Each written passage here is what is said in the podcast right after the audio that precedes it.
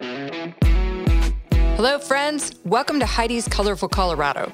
I'm your host, Heidi Ganahl, a wife, mom of four, CU Regent, and the founder of Camp Bow Wow and the She Factor. With a passion for keeping the spirit of our state alive and well, I started this podcast to bring the people of Colorado together to celebrate the amazing state we call home. Come along on this journey with me as I travel across our old country roads in my vintage RV, interviewing folks that embody the true spirit of the Rocky Mountains. From the Front Range to the Mile High City to the Wild West of Southern Colorado, we'll celebrate the history, beauty, and Coloradans that make this place the colorful state it is. Each week, you'll meet people trailblazing the way for an even more colorful future for us all, making a huge difference along the way. Are you ready for a Rocky Mountain ride? Let's do this, Colorado. Hi, everyone. Welcome to Heidi's Colorful Colorado. I'm really honored today to have Amy Anderson with Reschool, which is an amazing project. I'm so excited to hear about it, Amy, but welcome to Heidi's Colorful Colorado. Thank you, Heidi. It's really great to be here. I'm sorry we can't be in person, but maybe next time. That sounds great. I mean, we're all just making it work however we can these days, especially yeah. in education. Um, I read your bio. You have a fantastic background in all things education. Tell us a little bit about your journey and why this became your passion. Yeah, well, I um, I grew up in a, a small a suburban town in Chicago, and when I was a kid, uh, there weren't a lot of choices when it came to school. You know, you could go to the, the public high school, which is where I went, or you could go to a, a religious Catholic school in my town. And I was a Jewish girl, so going to a religious Catholic school mm-hmm. wasn't an option. And so I got a lot of my um, experiences that really prepared me for who I've become today in places that actually were largely outside of school through experiences like jobs that I had, youth groups I was part of, sports and, and drama and those kinds of things. And it really shaped um, some my future in terms of, of what I wanted to pursue because I wanted all kids to have access to those kinds of experiences.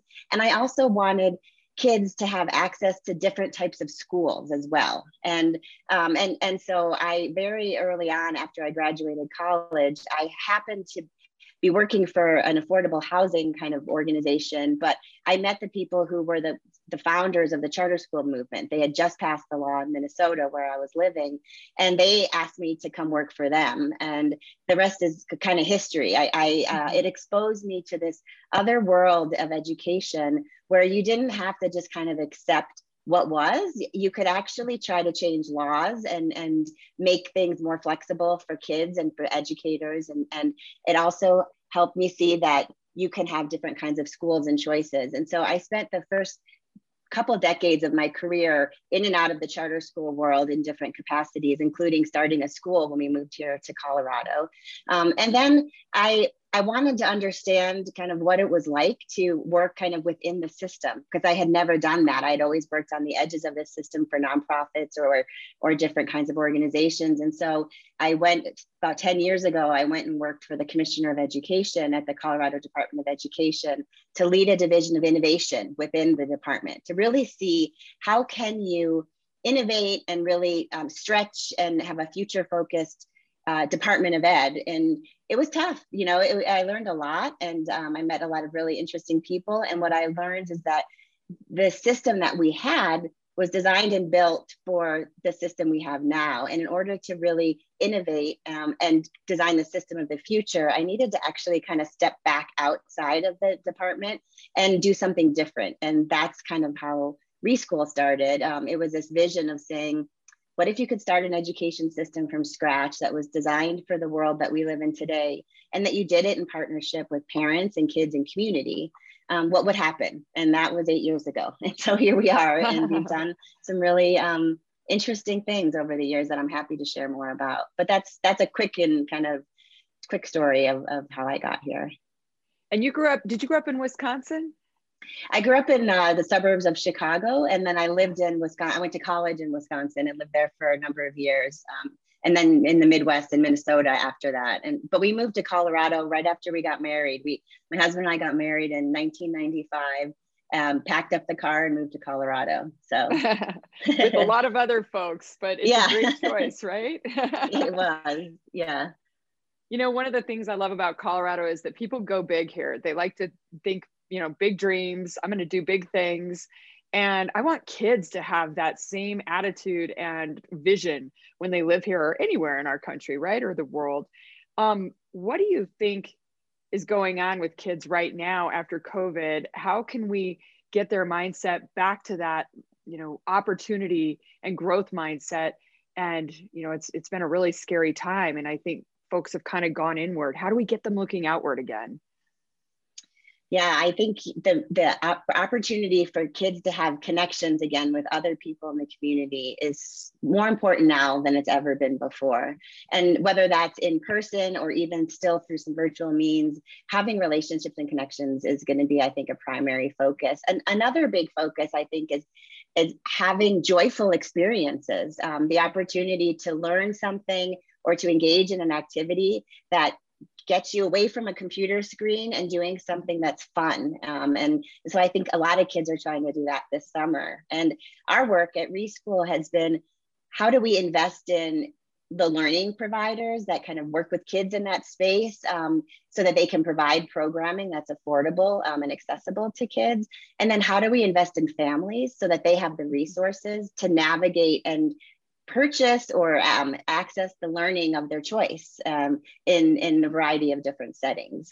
Um, and so I think as people can exercise their agency and they can navigate and find experiences that are within and beyond school that are meaningful and, and set them on a path again that feels good, that's that's what we need to do. And there's a lot of kids that need to catch up on some on academics and those kinds of um, needs as well and that's also very important but i honestly think that the other stuff is what's most important first and that will it, by engaging deeply in learning again kids will want to read and they will engage in other aspects of kind of the academic pursuits too I love that you brought the word up joy because I'm hearing that a lot lately in lots of different different conversations that I'm having. And you know, that's one of the things that COVID stripped from us in a lot of ways was joy with our family, our friends, our schoolmates, our sports mates. And one of the um, the things I like about Reschool is that it helps students find their joy, right? And it gives parents access to helping their students find their joy because every student has different viewpoints of what that looks like. So talk to us a little bit about Reschool and why it's different yeah, so reschool the re, the main re, it's not a school first of all. it's um, we're re, we're rethinking the whole notion of schooling um, and what that means and learning for kids. And we start with learners and their families at the center, and that has always been our um, our main focus. And if you start to understand what a, a learner, a student's interests are, what their challenges are, what their family context is, where they live, and, and, and what challenges they may have and then you take a look at the array of learning experiences that exist around you. They could be in school experiences, they can be in the summertime, after school, online, things you can buy and do in your home. All of those things matter. And so our work at Reschool is about ensuring that all kids can access that learning that happens everywhere and that we have resources that um, we've raised in a way that will allow us to do that at a larger scale. Um, and so we're we're not we're we're actually making an, an education system that's more expansive and more equitable, um, and trying to add resources and invest in it in ways that um, ensure that the kids can be successful in it. Amy, can you talk about how tactically that looks for a family? Like if a family mm-hmm. wants to get involved, what are the steps and what are the involvement? Yeah. So we have a few different ways. One is uh, we run what we call learner advocate networks, and we partner with employers. We have two employers that we partner in, in the Denver area that are hospitals. Any employee who works in those hospitals can have access to our learner advocates as an employee benefit. And what that means is it's a free benefit to the employees if they have any questions or needs related to their kids, ed- education, child care, what to do with them in the summertime. Um, they have special needs that, that, that aren't being met, you name it, they can come to our advocates and they get support to navigate that set of challenges or, or opportunities that they're trying to pursue. We pair that navigational kind of support with something we've called learning dollars over the years. And for a number of years, the learning dollars we raise, which is we fundraise to have resources available so that families that were in our advocate network, if they wanted to say take uh, hire a tutor or attend a summer camp or those kinds of things, and cost was a barrier to them, they could dip into our learning dollars account and have resources to pay for those experiences for their kids. And they have led to such meaningful outcomes that we've seen over the years. For example, we have had kids who never had access to arts programming get access to arts programming and apply to denver school of the arts and get in. And that's hard to do you know especially mm-hmm. if you don't grow up going to a variety of different arts programming in the summer and after school. So that's one thing that we do that's tangible. But what we've saw the impact that that was having on the smaller group of parents we were working with, we wanted to make that available to more families across the state.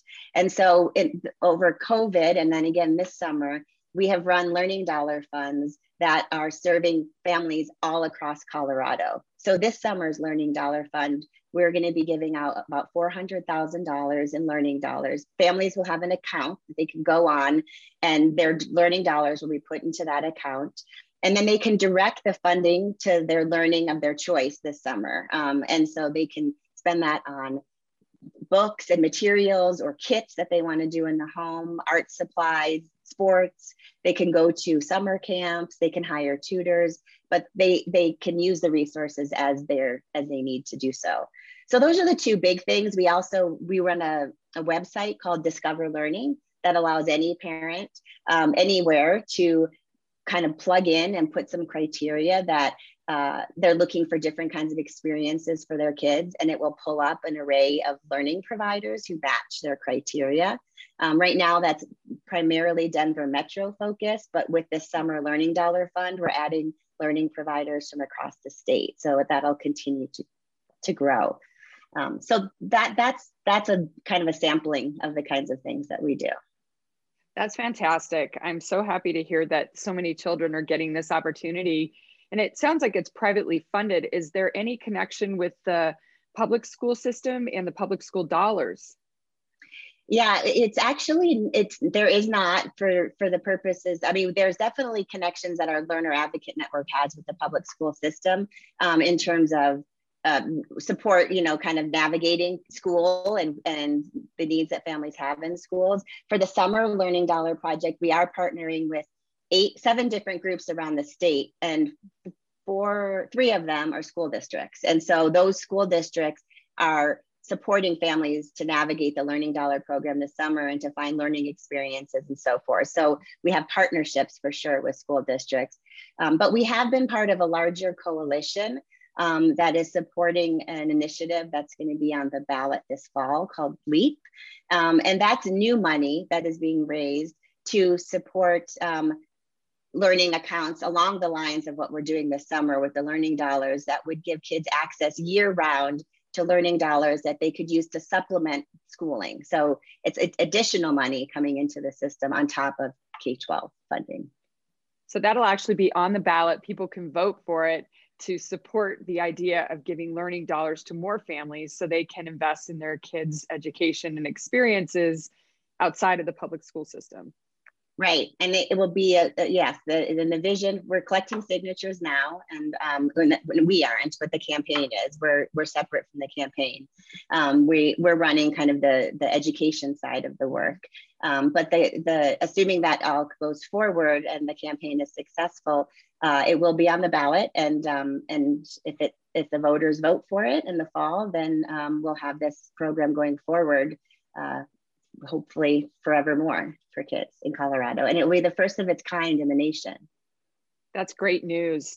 Um, what if people want to volunteer or get involved in the campaign? Do you know how they can access that? Uh, there is a website, um, which is LEAP. Let me just, I don't want to get it wrong. leap4colorado.com. L E A P, the number four, C O.com is the campaign's website. And our website uh, to understand more about what Reschool does is reschoolcolorado.org. So, Amy, tell us a little bit about what you're, it sounds like you're doing exactly what you think needs to happen to kind of upend education or, or you know innovate education in colorado are there other things that you think need to happen in colorado to make education more effective for students and parents are starting to get much more involved it seems after covid and are looking mm-hmm. for other ways to do things differently now do you feel that way too yeah, I do. I um, I mean, I still have some really good relationships with our current commissioner at the Department of Ed and some other people there. And one of the things that they are experiencing now, as we're kind of on at, on the other edge of this pandemic, is that parents want something different and they're asking for something different and they're exercising that agency in some different ways. And and so what's that what that is doing is it's it's causing places like the department of ed and, and others to have to kind of really think about how they adjust the system itself in order to accommodate those needs. So for example there are parents now in different parts of the state who are um, wanting to like have a more blended model. They don't want their kids to go to school at, from 7 a.m. until 3 p.m. every single day. And what if kids could go to school a couple days a week and then they learn remotely and do different things on the other days? Uh, that is something that more parents are asking for. And so it, we're going to see some different models like that kind of shift over time, I think, that are really important and interesting. Um, and, and what it does is it kind of blends this idea of where learning happens um, and mm-hmm. how learning needs to happen in ways that are more organized around the needs and interests of groups of people. Um, so it's organized around the people and the system is responding instead of the way our system has always been run, which is like the system creates these structures and the people have to figure out how to fit in. I think that we're starting to see some push on, on trying to upend that a little bit. Yeah, I think as I have a, I have three little kids. I have a 11 year old and twins that are nine. Then I have a 25 year old also who went through the traditional public school system. And one of the things we found is that um, all, you know, all of our kids learn differently. And some of them do better with the hybrid. Some of them, one of them does better sitting in the classroom and having structure.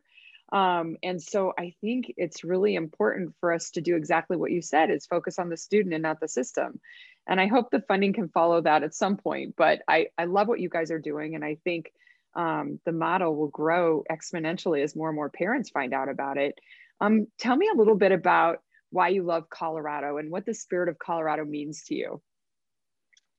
Well, I love Colorado because I feel like it's a place where anybody can come and from a variety, you know, you can grow up here, you can transplant here from a different setting and and there's a spirit of trying new things, entrepreneurism, you know, whether that's like business entrepreneurism, like you did, um, or social entrepreneurism, like I'm doing. Like there's a spirit of trying things, trying to figure it out, collaborating, you know, often across political aisles or across geographies and working together in ways that you don't see as much in other states. I mean, I work a lot pre pandemic and like with colleagues across the country, and it's quite different here. I mean, I'd say the West in general has more of that spirit, um, but Colorado is is special in that way, and uh, I love that. So that that for that like kind of the the professional side of me, that's what the spirit is. For the personal side, I love the blue sky, the sunshine. I love to hike, the outdoors. You know, being able to go outside year round. Uh,